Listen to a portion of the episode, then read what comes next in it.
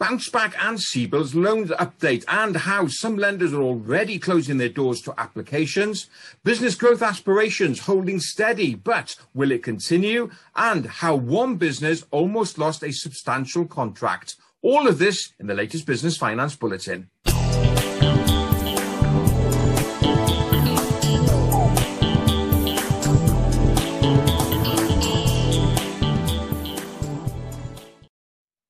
Let's open this bulletin by taking a look at the latest figures for bounce back and CBILS loans, how much have been borrowed and how many loans have actually been drawn. Now, the latest figures have been released by the British Business Bank and they reveal that across all three schemes, that includes the Business Bounce Back, CBILS and the Future Fund, a total of £61.9 billion has been lent out across 1,410,037 loans. You can see that's a significant chunk of money which has been pumped into the UK economy. So how is this broken down? Well, first of all, let's look at the bounce back loan scheme. Well, there, the total number of loans drawn comes to 1,336,320 and the amount of money accessed is 40.2 billion pounds. In terms of applications received versus successful applications, well, that shows an approval rate of 80%. And that's been fairly consistent since the bounce back loan scheme came out.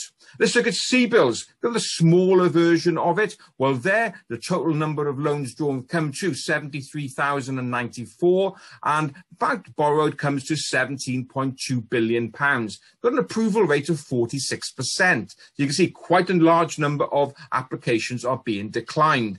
Now, when this CBILS first got launched, the success rate was around 51, 52%. You see it's now down to just uh, over the mid 40s. Why is that? Well, it's probably because all the successful low hanging fruit has already been taken. And so it's now kind of businesses who are not as strong are now applying. And so the approval rate is less. Now, as I mentioned, the deadline is now fast approaching to the 30th of November. I've already seen at least one major lender who has now stopped taking applications. They've got so many applications on the desk to process that they don't think that they will meet the ultimate deadline of having these reviewed and signed off by the end of December. So if you do think you want to uh, apply for these loans, time is ticking. And so you really need to get your skates on. Of course, if you need some help, don't forget, just drop us an email, info at businessloanservices.co.uk and we'll help you through the process.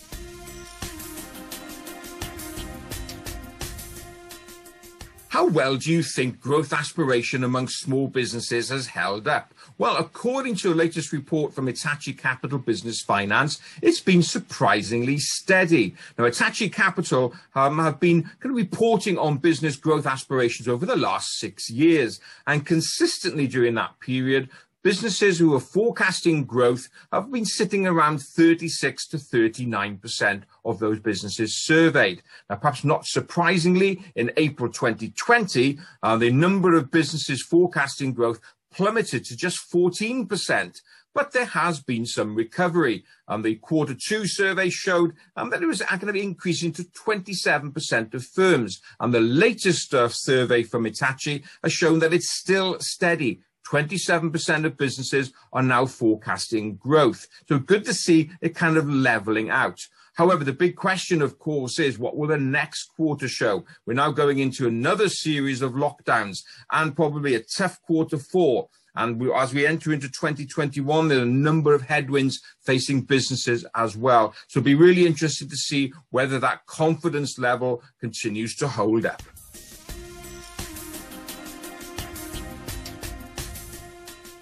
A reminder of how finance can help fund growth even in these turbulent times. I was speaking to a business this week, just having a general catch up, and they were lamenting the fact that they've had to turn down a contract which would add a substantial figure to their sales line. The reason they had to turn it down, well, the prospective client only wanted to do business on 90 day terms. In other words, they would issue the invoice, but would not be paid for 90 days. Now, the uh, client that I was speaking to said we just could not afford to carry that sort of debt for best part of three months. Um, I said, well, have you not come across invoice finance? And surprisingly, they hadn't. So I had to remind them, invoice finance is ideal in situations like this. Of course, the key thing about invoice finance is you give your invoice to your invoice discounter and they will give you typically up to 80 to 85% of the face value of that invoice on the day you present it. So that means you're in the cash potentially on day one or day two, not having to wait 90 days. And that can significantly improve the cash flow in your business. So we're now busy working with that business to make sure that they can take advantage of that contract. Just imagine if that had been kind of just disappeared completely, would have been a big blow for that business. So if you do want to have a think about invoice finance in order to help speed up your growth or help improve your cash flow, please do get in touch. Info at businessloanservices.co.uk and we can take you through how this could help spur on your growth. That's it for another bulletin. As ever, I hope you enjoyed watching. And if you did, please don't forget to give it a like and a share. So that's it. Have a profitable, safe, and healthy week. And look forward being with you again next time.